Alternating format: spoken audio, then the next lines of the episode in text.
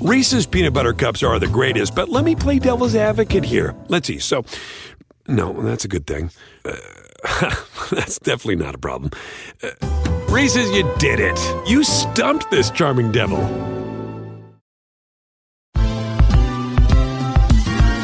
Ever wondered how a book gets made into a movie? Or how to master the art of cooking? Either way, we've got you covered with the Two Guys from Hollywood podcast. I'm Alan Nevins, a literary agent and talent manager. And I'm Joey Santos, a columnist and celebrity chef. On our podcast, we're going to be serving you a fresh perspective of the entertainment industry alongside our favorite celebrity guests. As we like to say, we don't dish, we serve. Listen and follow Two Guys from Hollywood on the iHeartRadio app, Apple Podcasts, or wherever you listen to podcasts. We'll talk at you soon. Hey everyone, it's Michelle Williams, and I love being able to share my story with you on my podcast, Checking In with Michelle Williams, where my guests and I, we get real as we share the ups and downs of our mental health journeys, and I'd love for you to join me. Hey, it's to be your church and your turn up. So listen to Checking In with Michelle Williams every Tuesday, a part of the Black Effect on the iHeartRadio app, Apple Podcasts, or wherever you get your podcasts.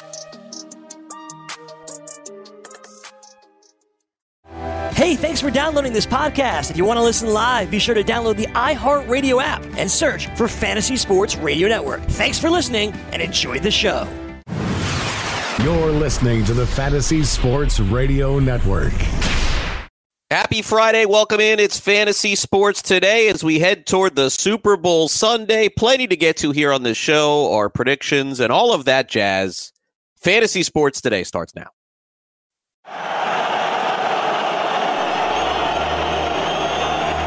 Sports Today.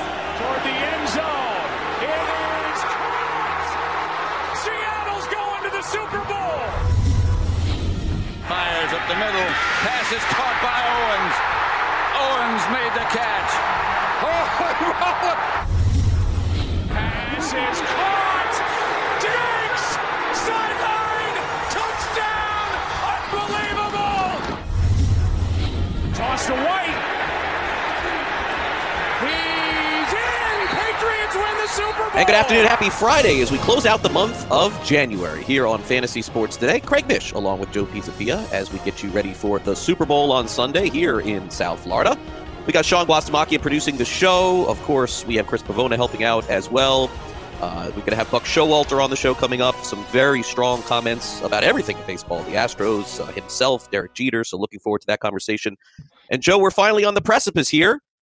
Couple of days to go to the Super Bowl. I think this is something that everybody really needs to kind of get their minds off everything else. It's just been a, a very uh, tough week, two weeks of everything that's been going on in sports in the world, and uh, I am looking forward to this game on Sunday. And uh, it's really fantastic to me because it looks like uh, everybody has their own opinions, everybody has their their uh, guesses, and certainly the point spread indicates this could be anybody's game on Sunday. I know that's what they keep saying, but I still think it's going to be the Chiefs with a pretty, uh, pretty, pretty good victory. I still think so. Maybe I'm wrong. Who knows? Uh, I won't be here Monday to tell you whether or not it's right or wrong, but I will tell you this much. I still believe that the Chiefs are a better all around football team than the 49ers. I think the 49ers are a very good football team. We've had a great season.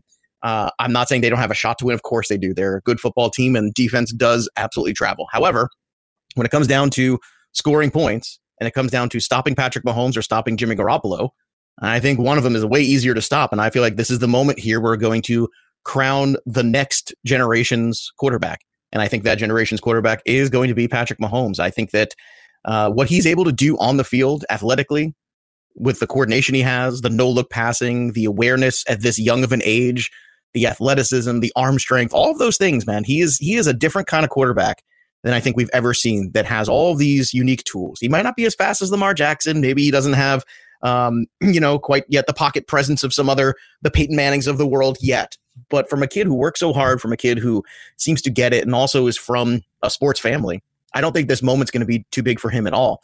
And I think the proving ground last year in the AFC Championship game coming up short, I think that stuck with him a little bit, and that is also one of those things I think is a huge motivating factor. So I think they're going to win this game pretty easily. I, maybe it'll get close at the end. I don't know. We'll see. I could be completely wrong, but I'm going to stick with it. I had the Chiefs going in to the year.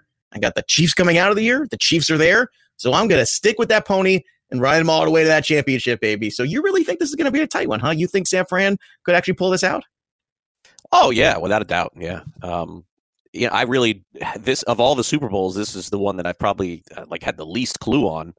Um, I mean, historically speaking, this is in, in terms of the point spread. There's only been one other time in the history, or at least I don't want to say history, but the last I don't know, um, uh, 40 years, maybe 30 years. Let's say let's say uh, 30 years. There's only been one other time in the last 30 years where the game was predicted to essentially be closer than this one, and it turned out that way. And that was when uh, Seattle. I mean, New England opened up as a favorite, then Seattle went to a one point favorite, and everyone knows how that game uh, ended. And it really wouldn't have mattered because even if, well, actually, it would have mattered. If Seattle would have scored that late touchdown, then they would have covered. But yeah, I mean, that went down to the last play of the game. I, um, yeah, I could I could see this really coming down to the last play of the game. San Francisco, unless their defense completely falls apart, which certainly is possible, and, and it did this year against Atlanta, it did this year against Baltimore. But they they play this this ball control run type uh, offense, and um, yeah, I don't think there's any question that they could win this game. I wouldn't be surprised at all. And in general, when it comes to doing these things and making predictions and and all these other sort of things, the one thing that I've learned through you know now I've been doing the wagering stuff probably uh, almost about 10 years, paying a lot more attention to it as opposed to just making bad picks is what I used to do, just take the favorites and go on. Um, is that uh, I, I, I fade wherever the money is. Uh, that's usually what I do no matter what. And if you do that, more often than not, you're going to win. And that's that's usually my tactic when it comes to all uh, professional betting on sports. And the reason for that, Joe, is obvious, right? Like it's it's it's you, you understand the reason for doing that? Like yes, sir. I, I, I, got you. I'm fine yeah. with you. Yeah, because going against the public is uh, is being on the side of the book, and you always want to be on the side of the book. You don't want to be on the side of the public. Now, the public does get it right. I mean, it happens. It happens a lot. Uh, it happens forty percent of the time. But there's a big gap in between 40 and 60. You know, there's a big gap in between 45 and 55. There's a big gap between 47 and 53. And so I mean, 6% of billions of dollars is going on the house of the books. That's the side that I want to be on. And the public is going to be wrong more than they're right. So the public is on Kansas City here, you know, and that now not as much as maybe some other years. There are a lot of people on San Francisco too. If the public was, uh, you know, betting uh, Kansas City in huge amounts to the point that the line would be Kansas City minus three or minus four. So this one is not really as divided as ones in years past. But um, you know, I, I still feel like the right side is taking Kansas City and you lose. Like that is the way that I that I feel like it's going to be. But I took the Rams last year.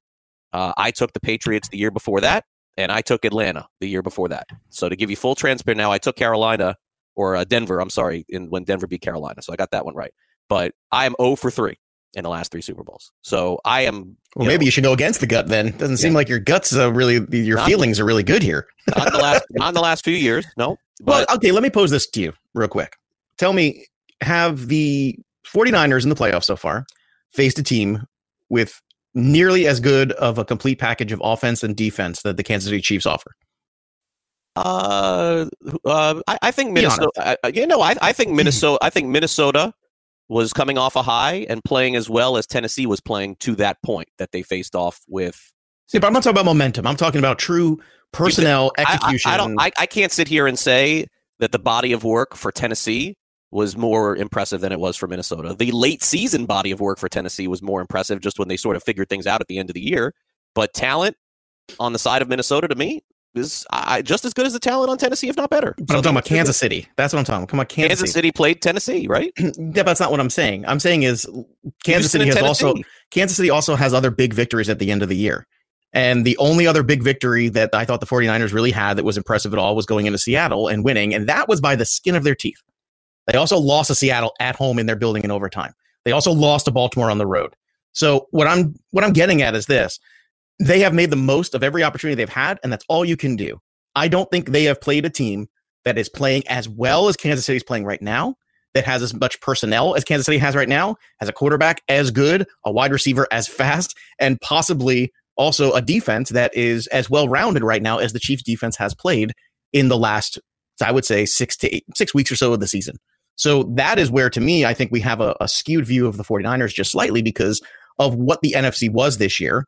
And really, I mean, the one thing that we all know always gives the 49ers fits is the quarterback who can move around. The guys that stand up in the pocket like Kirk Cousins, the guys that stand up in the pocket like Aaron Rodgers, They get their butt handed to them by the by this team. This is not a problem for the Kansas City Chiefs. And I think this is going to be a problem for the 49ers because Mahomes is exactly that type of quarterback. And I think that's going to give him a big problem on Sunday. Yep. Well, we certainly will see. Um, you know, again, when I look at these things, I just go against the public, and that's it's not even a breakdown. Um, there's, there's it, it, this game is a pick'em game. Like, it's not even the spread is not really even involved in this one. So, uh, it's just a tough one for me, really tough one. But uh, do like some props. I'll go over some of those a little bit later in the show. Coming up next, you got the opening drive here on Fantasy Sports Today. Want to make sure you stay tuned to that. Everything going on in the world of sports on this Friday. Don't go away.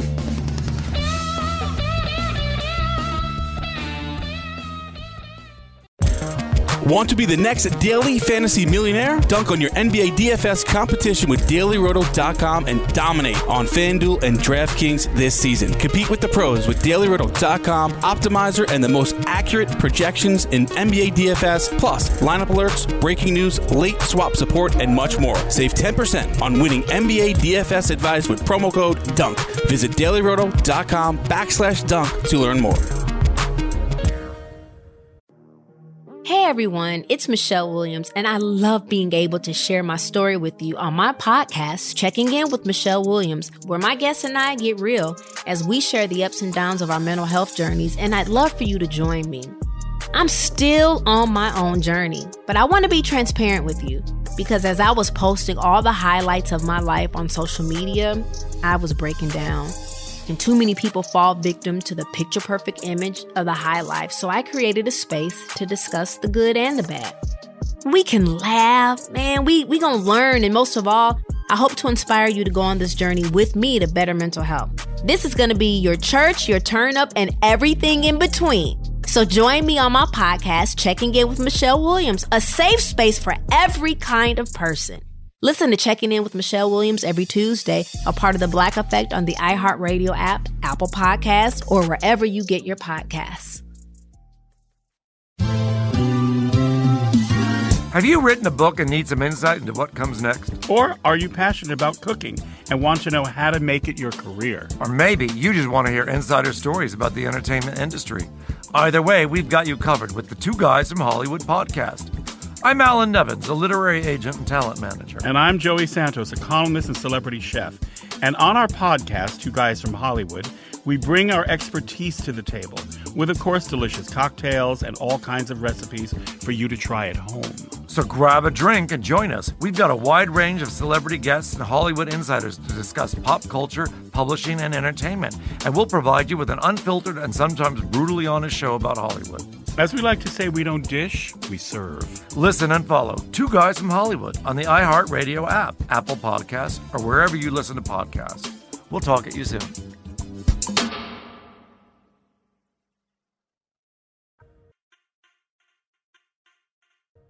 Then he pivots, fakes, chucks the big bomb halfway down the field to our hopefully still wide open tailback. I call it Fantasy Sports Today with Craig Mish and Joe Pisapia. Fantasy Sports Today presents First play from scrimmage. The opening drive. The first play of the game. Caught the opening play and all the way for a touchdown.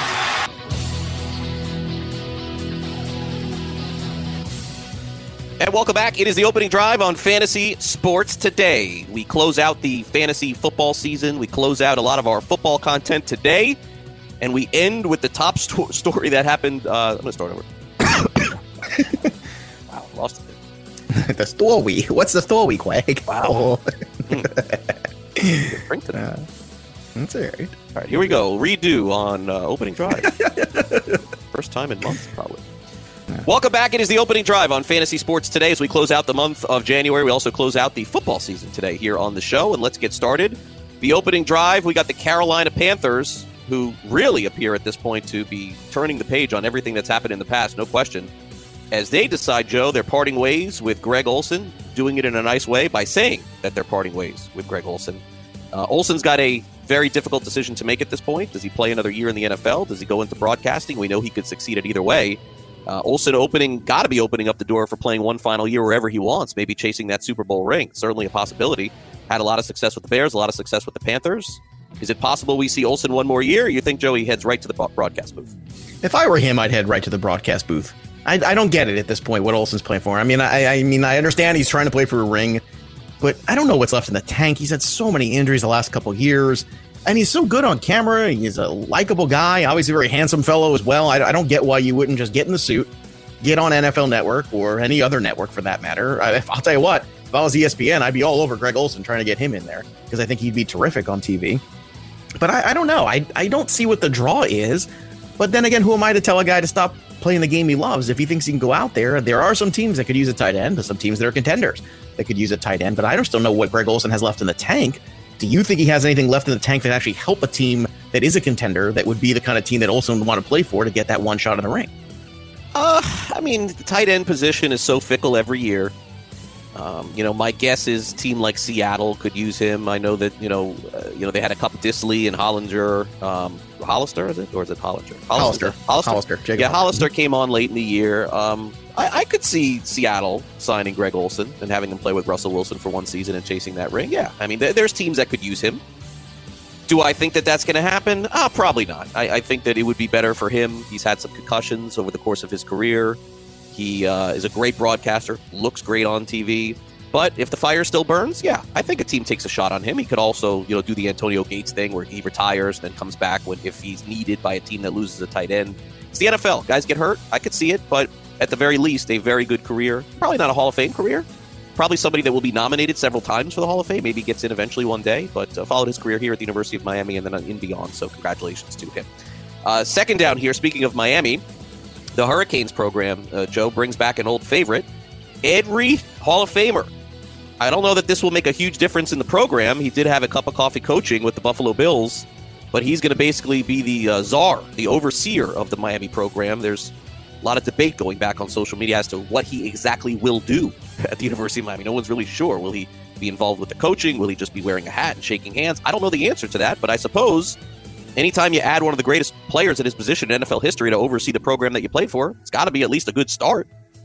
Well, you would think so in theory. I think Ed Reed is a uh, look. Ed Reed is one of the great players to ever play this game. One of my favorite uh, players as well to watch play the game. Um, we've had mixed results with this though. The super talented player, the figurehead type guy at a plays go, and mixed results. You know, you could always go back all the way to Magic Johnson coaching the Lakers if you want to remember. Sometimes it doesn't always work that way, where you get uh, the franchise type guys or the guys that you're so proud of in your program coming back and being a big part of that program doesn't always work out. I hope it does. I mean, you would know better than I, you know, being down there, what your thoughts are on, you know, do you believe that Ed Reed is a guy that can bring something there in that sense to this uh, to this program? Because I mean, certainly Miami once upon a time when we were younger was a juggernaut program. The Jimmy Johnson years, and then even post Jimmy Johnson years, Miami, you know, the second part of the U, 33rd documentary was certainly pretty great. Do you think that Miami, in the current climate of professional football, uh, excuse me, not professional, in NCAA football can actually get back to being one of those programs again? Or do you think that the SEC is just basically burying everybody forever? Yeah, I don't think so. Uh, but I do think it's a good start. I do think it's it's nice to have somebody associated with their program that clearly has been a great player and knows what he's doing. Um, I think people are underestimating how important it was for Miami to uh, snatch up D'Eriq King, who transferred from Houston when we did our uh, fantasy football, college football draft back in August, John Laub took D'Eriq King number one overall, and then he's the new quarterback at Miami. He'll be an NFL quarterback too, so they have a chance to be a, a good team this year. But there's so much competition, and it's not really just about the SEC, Joe. It's about the emergence of Central Florida. It's about South Florida. It's about FIU, FAU. 20 years ago, these programs were just getting started. They didn't even exist. And now, what would you do, Joe? If you're if you're Devin Singletary and you could be the fifth running back at Miami, would you do that, or would you go to Florida Atlantic and be the number one guy? You know, I mean, well, that's, yeah, that, that's, that's exactly the difference. true. And that's not, and that didn't exist 20 years ago, and now it does. And so these kids have a choice. All the games are on TV. All the games are streaming on the internet. 20 years ago, they were not. They wanted to be on television. And now, not just in Florida, but in Texas and in California, the, all these other schools are coming up. They're becoming good. And it's about the individual as opposed to the school, as it should be. If you're a kid and you want to play in the NFL, you make your choice. Do I sit behind a, a running back? Uh, do I sit behind Chuba Hubbard at Oklahoma State for another year, or do I transfer, go somewhere else to play? And the answer is you transfer. And so that's why FIU and FAU and Central Florida and USF once every three or four years, they're good. They're really good because these kids develop, they're good, they leave, and then they you know re-recruit again and rebuild. Uh, Miami's a victim of that. That's the problem. They just they're not going to be able to be this juggernaut of constantly bringing in kids because there's just other choices now, and I don't think that that will change. Uh, okay, over to baseball for third down. Hirano ends up signing with the uh, Mariners a couple of years ago. Joe, he goes to Arizona. Uh, pretty good pitcher, pretty good pitcher, pretty good high leverage pitcher late in late innings, but he didn't end up really being the ninth inning guy or the closer that we thought in fantasy. I guess the Diamondbacks uh, figured that out too. They basically let him go. Uh, but I would think, and we talked about this yesterday, with Magill really being the only one in the ninth inning with Seattle, Hirano in the AL format, and I'm guessing in a like a 15 team mix, maybe a nice little handcuff to have potential saves. If I had to, you know, put a total on Hirano's saves for the season, I'd probably put it at like five and a half or six, and maybe you get an over out of that, maybe you don't, but worth a, a, a late round dart.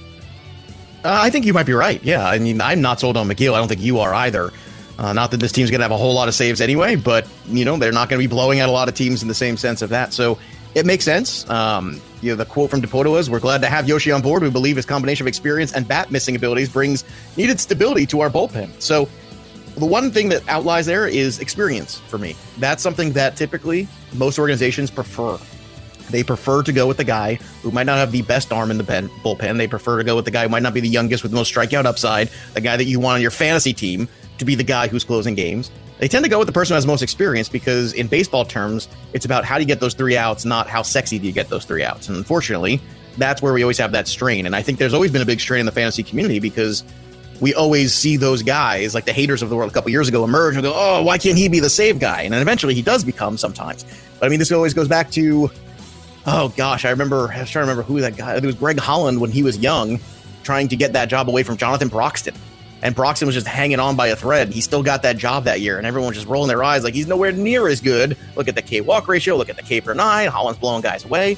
It doesn't always work out that way. So hopefully Hirano's one of those guys where it does work out for here because like you said, we're always looking for more saves. And if you don't draft him or he goes undrafted because he flies under the radar, a guy that probably you want to monitor on your waiver wire. Yeah, I, again, a low a low number for prediction of saves, but you never know. You'll take him late in the draft, and we'll see. All right, and so on fourth down here, we go to a uh, Twitter post here by Tom Brady. Why this happened, I have no idea. Why in the world, Joe, would Tom Brady post a picture of himself either leaving or walking into a stadium? I, I don't get it. I don't understand it. I don't know why he did it. Uh, he apparently is here in Miami enjoying the Super Bowl. Um, why do this? what's the point of this show? I, leverage, I don't, I don't leverage. It makes it. It's all about leverage. Why did he clean out the suite? Were they doing work to the suite? Did they tell his wife you have to clear out your suite because we're repainting it? Could have been, or maybe it's just leverage. Uh, it's all just leverage. Tom Brady's not going to play forever, and when Tom Brady's not playing football, he's not going to live in New England anymore. I mean, we all know that that's coming to an end. So he's probably going to move to Los Angeles or somewhere else because let's not forget he's from California. I mean, I think we all forget that he's from California. So why the hell, if you're from California and your wife's a supermodel and all that stuff, that you're going to live in cold New England and have to shovel snow? Not that he shovels it, I'm sure. But what, what does know. it mean? What does it means mean? nothing. It's just a cool artistic picture of, of am I am I leaving or am I coming in? Am I coming back or am I walking away? Oh, I, I like it. It's fun. It's game. leverage. I guess he likes the troll game. I never would have thought that from him. But I just uh, think it's a cool picture. It's a cool silhouette picture. Yeah, but it was it was done with a purpose though. When you don't post something like that for nothing. So I mean, something's coming with him. We'll just I think it's I think it's a metaphor for negotiation. That's what I think. Maybe so.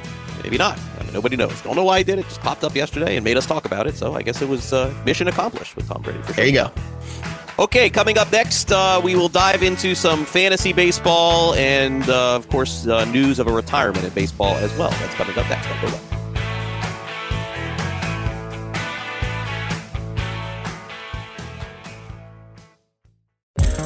Want to be the next daily fantasy millionaire? Dunk on your NBA DFS competition with dailyroto.com and dominate on FanDuel and DraftKings this season. Compete with the pros with dailyroto.com, optimizer, and the most accurate projections in NBA DFS, plus lineup alerts, breaking news, late swap support, and much more. Save 10% on winning NBA DFS advice with promo code DUNK. Visit dailyroto.com backslash dunk to learn more.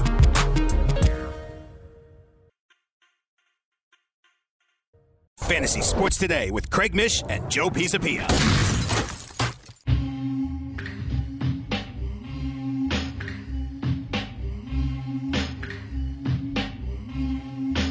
Put your money where your mouth is and take a shot by opening up a sports wagering account with FanDuel, New Jersey's largest sports book. Go to fanduel.com slash grid where you'll receive a free bet of up to $500. That's a free bet of up to $500 when you open up a sports wagering account at fanduel.com slash grid. Point spreads, game totals, props, parlays, and in-game wagering on college and pro sports. You're in control. Go to fanduel.com slash grid, open up your new account, claim your free wager of up to $500 today. If you have a gambling problem, call 1 800 Gambler. Remember to use FanDuel, you got to be in New Jersey, you got to be 21, and there are some eligibility restrictions. So make sure you check those out online. Before we get into some starting pitching discussion, we got to go back. Earlier this morning, Curtis Granderson announced his retirement. And I got to say, I've covered a lot of guys in the big leagues, and I've spoken to a lot of guys in the big leagues. And I had a chance to really cover Curtis Granderson full time this past year when he was with the Miami Marlins. And obviously, a season uh, that I'm sure that he would admit was not his best, uh, to put it mildly. He had a negative WAR last year, and um, you know certainly on the field didn't do what he would have liked to do. But off the field, the uh, Clemente winner, um, Martin Prado on my podcast uh, said that he is the Jackie Robinson of this age, of this era. Um, once upon a time in fantasy, hit back to back 40 home run seasons with the New York Yankees, 2011, 2012. Was actually a pretty good player too when he moved over to the New York Mets at a pretty good on base percentage, was still fantasy relevant as of like three years ago. Um, was was a base stealer in Detroit as well. But for all the things I got to say, Joe, that he did on the field, and don't get me wrong, a great player, a great player, 344 home runs, uh, 150 steals, on base percentage of 337. That's excellent. I'm going to remember him for more of all the things that he did off the field with his foundation and the things that he did in his hometown of Chicago. Um, you know, not even covering him full time prior to him coming with the Marlins, would call me by name when I would see him in spring training. I was like, how would this guy even know my name? I was so like in awe of just how amazing he was and uh, always did things on his terms. Was brought into Miami to just kind of develop some of those young kids and be a good personality and be a good guy for those kids, and mission accomplished there. And leaves nothing on the table, Joe, after playing uh, Major League Baseball for a total of 16 years and another four years in the minor leagues, a 20 year career.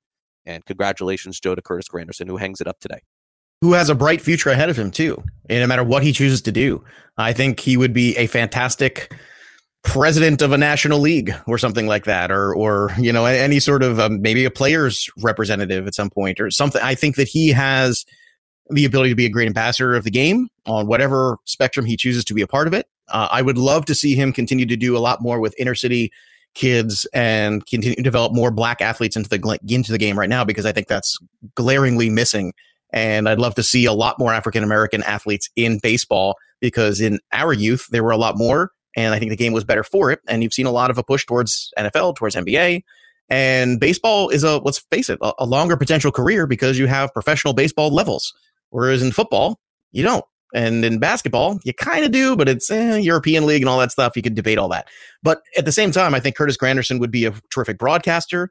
He would be a, a terrific, uh, I mean, basically anything he wanted to do because he is such a, a, a warm, bright man, a, a, guy who knows the game, understands the game, has respect of his peers, has respect of his opponents, and I think that that's a rarity in today's game. Um, so I, I, I think he's he's always done great things. He always did great things to the community when he was a, a Met. I was well aware of them living here in the New Jersey area.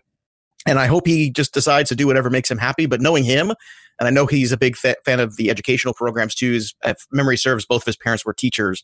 So I'm sure he's going to do something that has more to do with that and continue to outreach and to uh, help educational programs across the board too, which is more important than any sports thing he could ever do. So uh, a good career for Curtis Granderson.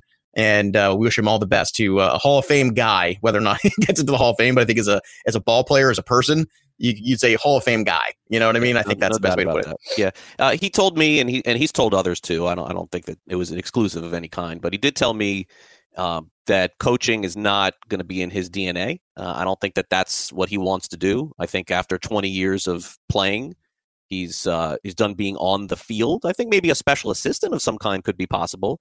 But I do think broadcasting is without a doubt something that he could shine in very significantly. If it was me, uh, I would be after him on all of the networks. I, I could I could look at him as making him one of the primary guys um, on a network. And I got to say this, and of course, you know, uh, everyone who knows me knows how close I am with Cliff Floyd.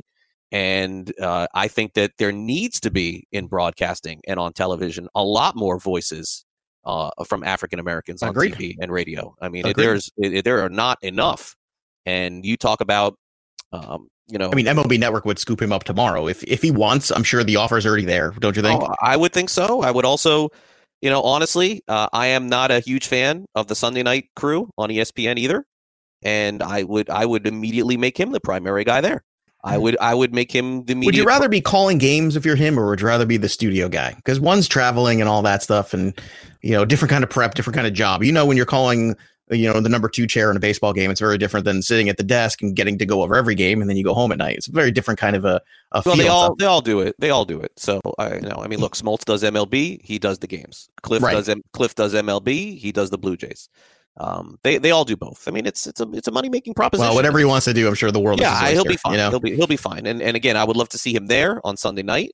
I would love to see him um, any, anywhere where where he could be the primary person. To be honest, uh, if I was Fox, I would make him the main guy on the World Series in the postseason. I would. I mean, may, maybe not doing the game with Joe Buck. I mean, right out of the box. But again, I mean, look who they put with Joe Buck on football. That guy's the number one guy right now. So who knows? I mean, Tony Romo. I mean, who's to say he's not? well, that would be Romo? replacing who did the World Series this past year now. Smoltz. Smoltz. Smoltz. Yeah, that's tough. I mean, Smoltz does a great job. I really like Smoltz on there. Some That- people don't like him. I mean, who knows? I've, I like John Smoltz. I know John Smoltz, but again, I'm just saying that there there's a wealth of opportunity out there for him. I think we both would agree on that. Yes. and and um and the game needs that in a very big way, in my opinion, as well. All right, um, let's take a look at some some uh, starting pitching here. And uh, it's really interesting here to, to I've been tracking now the NFBC. It's like one of the things that I do every day now is I look at the NFC, NFBC updates and after the drafts, who's moving up and who's moving down. Starting to get more uh, involved in it now. Uh, Joe, who are some of those later options that you're looking at right now? Because you know, right now it's like strikeouts has become such an important part of the game when you're drafting. Uh, who are some of those guys for you that fit that bill? That if you don't get them at the top, you can get them near the bottom. Well, if I asked you, Craig, how many guys, how many pitchers struck out 200 or more hitters last year? How many would you say? What would be the number if you took a took a stab at it, took a Sure. guess? Uh, okay. I'll say. I'll say eight. Uh, higher, Bob. 200 or more. Uh, two hundred or more. I'll say fourteen. Higher, Bob. Wow. okay. Uh, Come on, take a look. Come on, give one more. Twenty-one. Higher. 30? 24. 24. 24. And then you had, let's see, one. so maybe two- they're not as important as other thought. one. That's a bad analysis. Well, they are. No, see, they are. And I'll tell you why is because it's very easy to fall behind. And if you don't address it, it's very hard to play catch up and you will be very far behind in strikeouts. Now, if I told you in that was in 2009, in, in 2019, excuse me, in 2009, there were only 10 pitchers that struck out 200 or more guys. That's it, just 10 that year. Some of the names, by the way, on that list are fun Felix Hernandez, Yovani Gallardo, uh, Dan Haren, Jon Lester, oh, Jon Lester, Javier Vazquez for Atlanta that year, uh, Tim Lincecum. So, what's changed so much is the hitter approach. Hitter approach has changed significantly, where strikeouts are not nearly as big of a negative in the way people look at baseball now. So, guys are trying to hit more home runs, and the approach is very different than what it was even 10 years ago. And someone said to me actually on Twitter because I tweeted this out, and they said, "Well, then how do you approach it? And and would you just approach it the same way you always do because it's just the way the the league is?" And I said, "No, because I think ten years ago." You could not sacrifice whip and ERA to the extent you can now in order to make sure you get strikeouts. And I think you almost have to. So when you're looking at this, it's not only the evolution of pitching, guys who throw harder than they did 10 years ago, just generally speaking, but also the evolution of approach in hitting. And I believe we're at a point now where you have that. And it's changed so much that if you, it's not enough to have one 200 strikeout guy on your rotation. You have to have two to three, maybe four, in order to just keep pace. And I don't even mean win strikeouts in season long. I mean keep pace. So here are some guys that have high K per nines that you can look at that aren't going quite as elite. But one guy is like in that, you know, second or third SP tier is, is Robbie Ray. Robbie Ray is going to have a high ERA, but the strikeout total is there. And these are some guys who have K per nines above eight. Robbie Ray is at 12.13 last year. So still a high rate there. Chris Archer's another one. I come back to Chris Archer, and we touched on him yesterday. Not healthy last year at all. Chris Archer, historically in his career, very high strikeout rate, sometimes at the cost of some whip and ERA and all that other stuff. However, if he is healthy in the scenario in the National League, I think that's a guy you could take late who can make a run at 200 strikeouts and come significantly cheaper. Max Fried, another guy, kind of a surprising guy when you look at K per nine that you might not think might be in this higher tier group, but he was actually 22nd overall with a 9.4 K per nine last year. So do you think Max Fried is a guy that you would trust going into this year to give you a case? Because I do. Yeah, I think this name of all the ones on the list is the one potentially that I'm the most interested in. Yeah. Okay. And that's why because I of think many Max pitches on.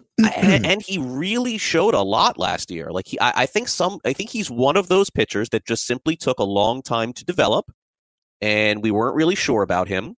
And we thought two years. I mean, remember he was their top prospect under uh, Coppolella when Coppolella was the GM a few years ago. And he fell back a lot. You know, other guys kind of jumped him. Some people thought Kyle Wright was better than Max Fried, Joe. Uh, going into the year, I think Kyle Wright was going ahead of Max Fried and being auctioned for more than Max Fried in drafts. So, uh, you know, some guys just take some time, and I and I do like him, and I'm going to own him this fantasy season. I am. This is one of the. This is probably the only guy on the list that I'm looking at that I'm like, okay, like this is one that I want to take a shot on. All right. Well, some other guys too, and we're talking like not everyone's perfect, but I'm just talking. Let's say you fall behind on K's a little bit. You want to try to make up some ground. Uh, Joey Lucchesi, pretty good strikeout rate. Also showed you some moments of having, you know, being a pretty good pitcher that could take another level in his game. I do think there's another level for Lucchesi. He's going at a very low ADP right now, which makes it uh, very nice. Uh, DeSclafani with the Reds.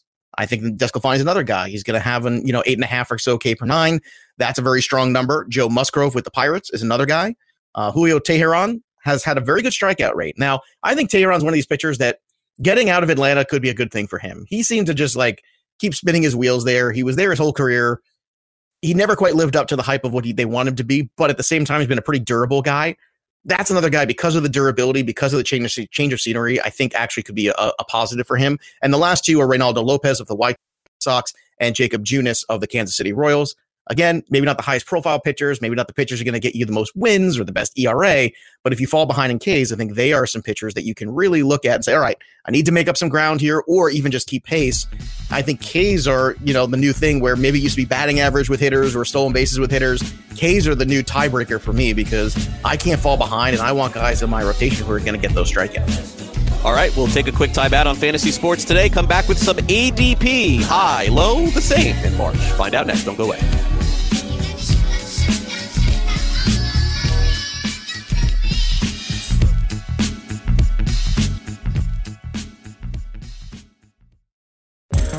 Want to be the next daily fantasy millionaire? Dunk on your NBA DFS competition with dailyroto.com and dominate on FanDuel and DraftKings this season. Compete with the pros with dailyroto.com, optimizer, and the most accurate projections in NBA DFS, plus lineup alerts, breaking news, late swap support, and much more. Save 10% on winning NBA DFS advice with promo code DUNK. Visit dailyroto.com backslash dunk to learn more.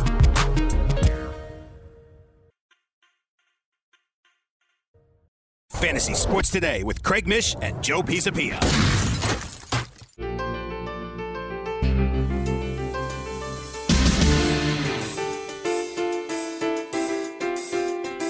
Welcome back to Fantasy Sports Today. Craig Mish, along with Joe Pisapia, with you here on the show. We're headed toward the Super Bowl on Sunday, and uh, my wish did come true, Joe. I did, I did uh, ask.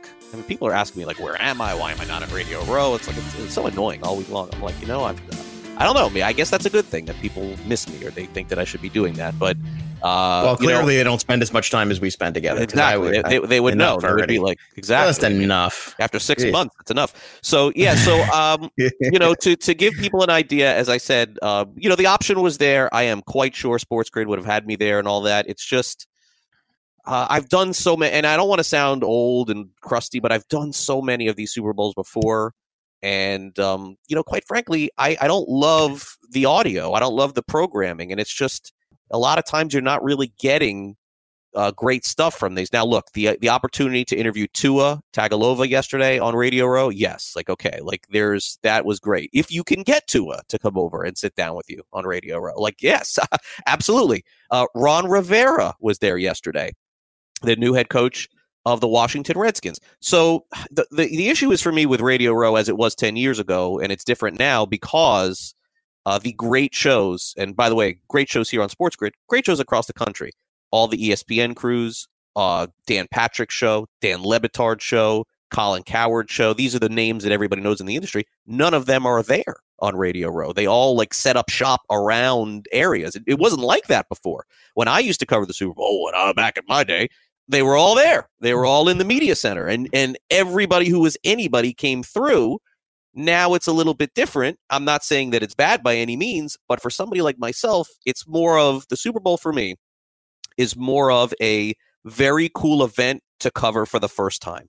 It was to me covering the Super Bowl and getting to go to the Super Bowl for the first time when I went um, to Atlanta, I believe. Yes, to Atlanta was amazing. Radio Row was ama- I met Wayne Gretzky. Like it was like I was. I mean, remember this was I was was I thirty? I don't know, but it was incredible. I was I was in in shock. it was amazing. And then the second time I went, it was wow, I get to go to Super Bowl and it's in Miami. It was amazing again. Uh, then two years later, for some reason, they brought the Super Bowl back to Miami again. Joe, I don't know, it was like two and three or two and four years or something like that. And I saw Prince at the halftime show, and I saw Ashton. Oh, Kutcher. you got to see Prince in the rain play Purple Rain. I'm jealous of that, man. A- Ashton cool. Kutcher was there with uh, Demi Moore, like I, I uh, Cal Ripken. It was incredible. Like it was still pretty cool. But Joe, at that point, it was like, man, I think I'm good. You know, like I've been through this a bunch of times. I didn't have kids at the time. Um, and then there was one more Super Bowl. I'm like, all right, I'll do another one. I went to Tampa, which was actually a great game too. Um, the Super Bowl where James Harrison had that 90 yard uh, return for a Mhm. touchdown with Yep. Pittsburgh, Arizona. And Great game. and One of the then better games too. Exactly, exactly. That was a phenomenal game. And then Holmes in the back of the end zone. And after that, I said, you know what? I'm done. I, I think I've. Uh, if there's a company that wants me to cover their Super Bowl, I am very well versed and educated, and I feel one of the strongest things that I do is my ability to interview people. So yes, if that's what they want me to do, great. But I am certainly not going to push it. So with SiriusXM, I really, uh, you know, for all these years, I didn't push it working for them. And um, but long story short, I think really it's too late story. for that, but yeah. Uh, short story, short story long. Mhm. Saturday night, taste of the NFL, Hollywood, Florida. Uh, the old people who were there are still there, and I am in the house for the taste. of the, the old people that are still there, and Craig Mish. I am there. I am in the house covering Taste of the NFL Saturday night. So I will be covering it for I don't know Twitter. I mean, covering it for for Sports Grid, FNTSY, my podcast, whatever. But I'll do be doing some interviews. Can you just enjoy it? Do you have to cover everything? Uh, I'm getting a media credential. and The tickets are seven hundred bucks, so I, I think I got to do some work there. Yeah, I think I probably. I don't think. I mean, if I bought a All ticket. I could just enjoy it. Yeah, but I, I think I got to do the right thing. I mean, they're letting me in the door, right? I guess so. I mean, by covering it, you could also you could just go and enjoy it and then talk about it on Monday.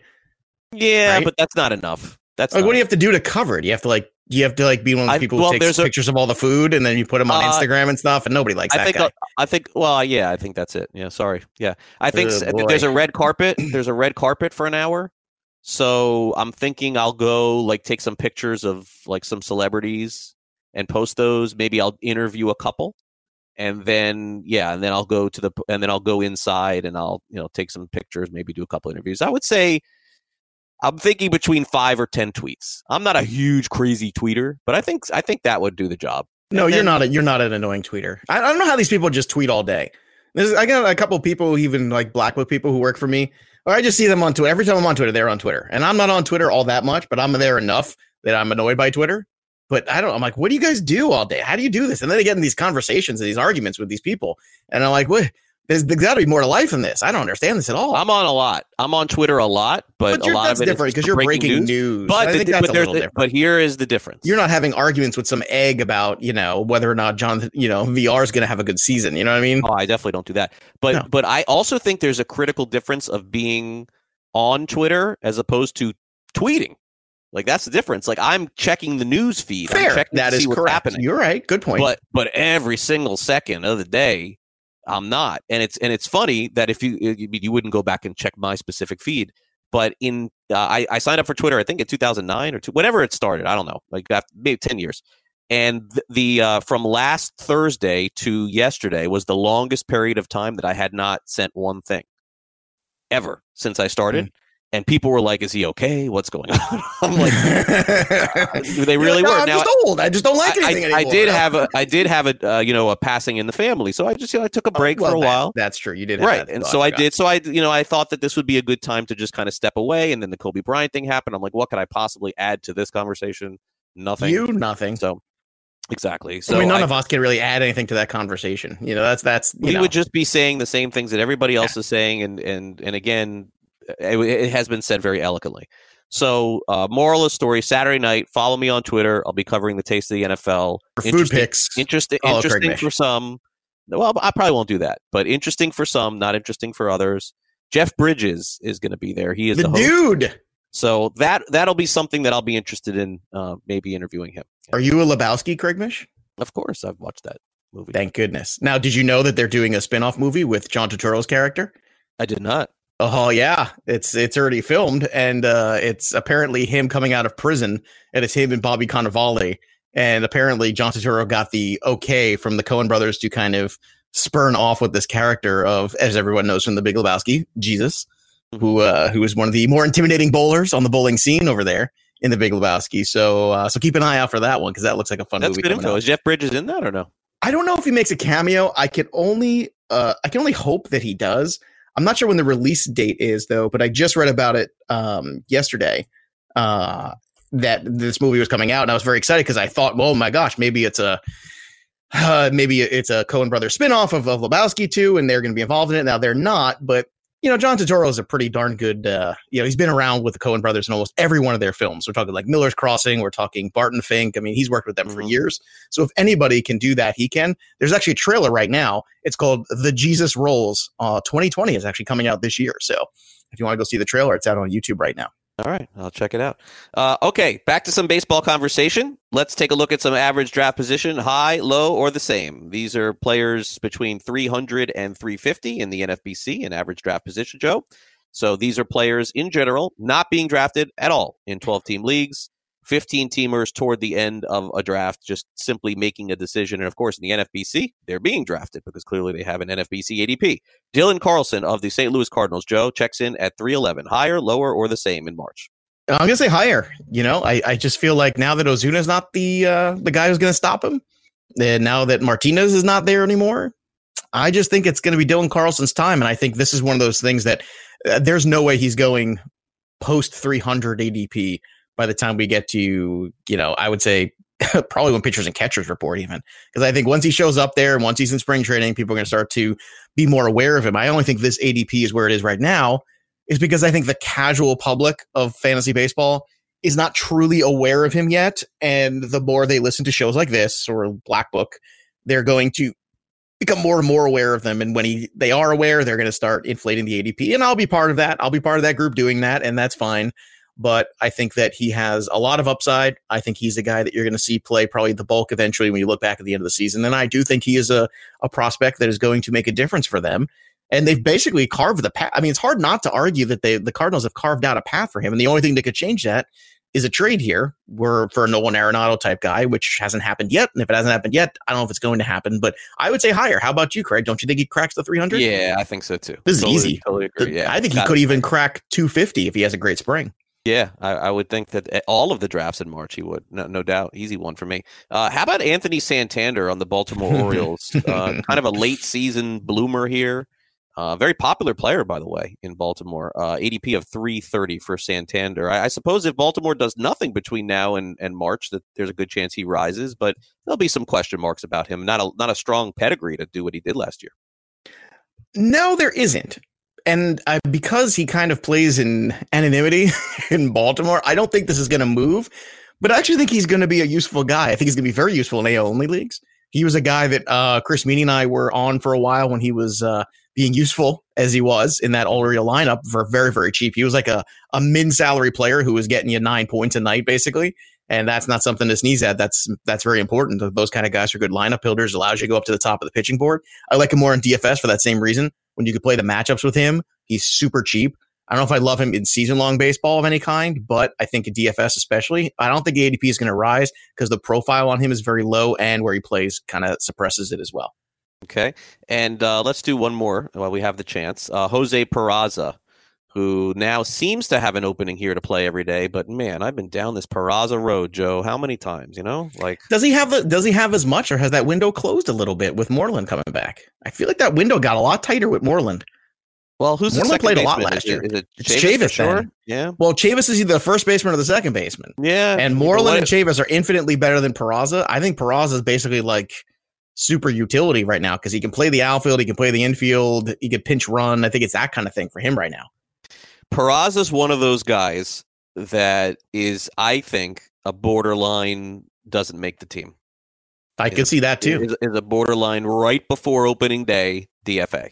You know, like I could see that, and then he's in that DFA. and he'll purgatory he'll latch on with another team. in the minors. He'll latch on with another team. in team. the minors, in the Mhm. minors, and then have to build his way back up. I think that the shine is off him. So uh, I agree with you. I'm just not going to touch this player. Peraza is So- also a cautionary tale of overrating guys who have giant stolen base number in the minor leagues because he did, and there's a lot of guys that have that, and you have to realize that pitchers in the minor leagues don't do nearly as good of a job of keeping guys close to first base and catchers are runners. So you can't look at this guy and say, "Oh my God, this guy stole 80 bases and you know all this stuff." No, that's not going to happen in the big league level. Don't don't overrate that. We got to take a quick timeout. We'll have the best of the first hour next, and then uh, we'll we'll come back for hour two. We got Buck Showalter coming up on the show, so stay tuned. More fantasy sports today. Don't go away.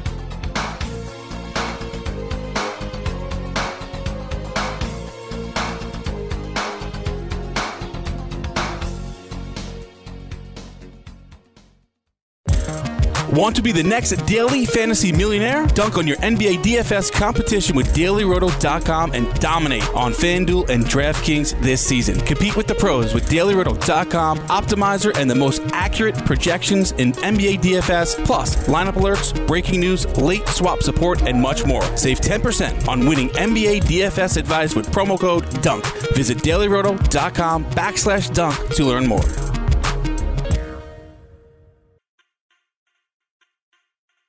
Fantasy Sports Today with Craig Mish and Joe Pisapia.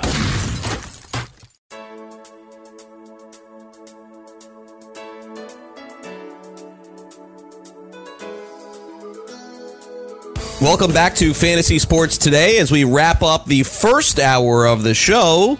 Here's what you missed.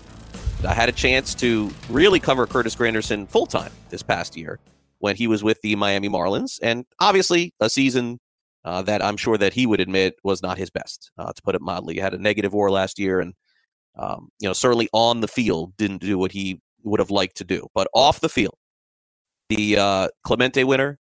Um, Martin Prado on my podcast uh, said that he is the Jackie Robinson of this age, of this era.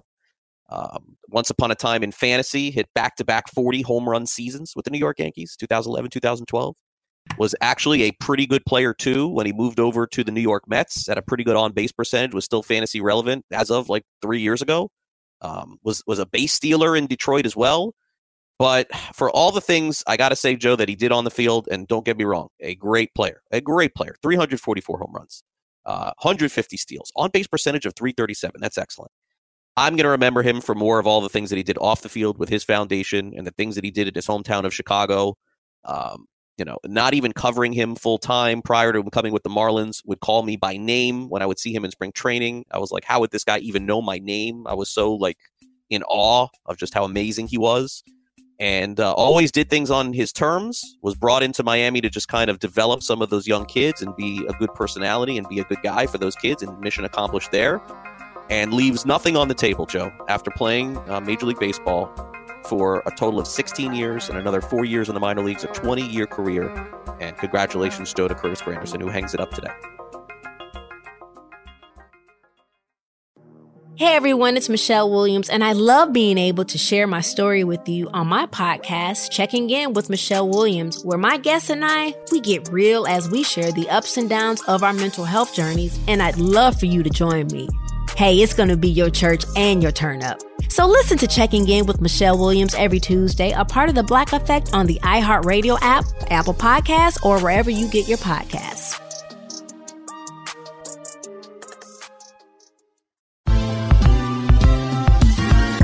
Ever wondered how a book gets made into a movie? Or how to master the art of cooking? Either way, we've got you covered with the Two Guys from Hollywood podcast. I'm Alan Nevins, a literary agent and talent manager. And I'm Joey Santos, a columnist and celebrity chef. On our podcast, we're going to be serving you a fresh perspective of the entertainment industry alongside our favorite celebrity guests. As we like to say, we don't dish, we serve. Listen and follow Two Guys from Hollywood on the iHeartRadio app, Apple Podcasts, or wherever you listen to podcasts. We'll talk at you soon.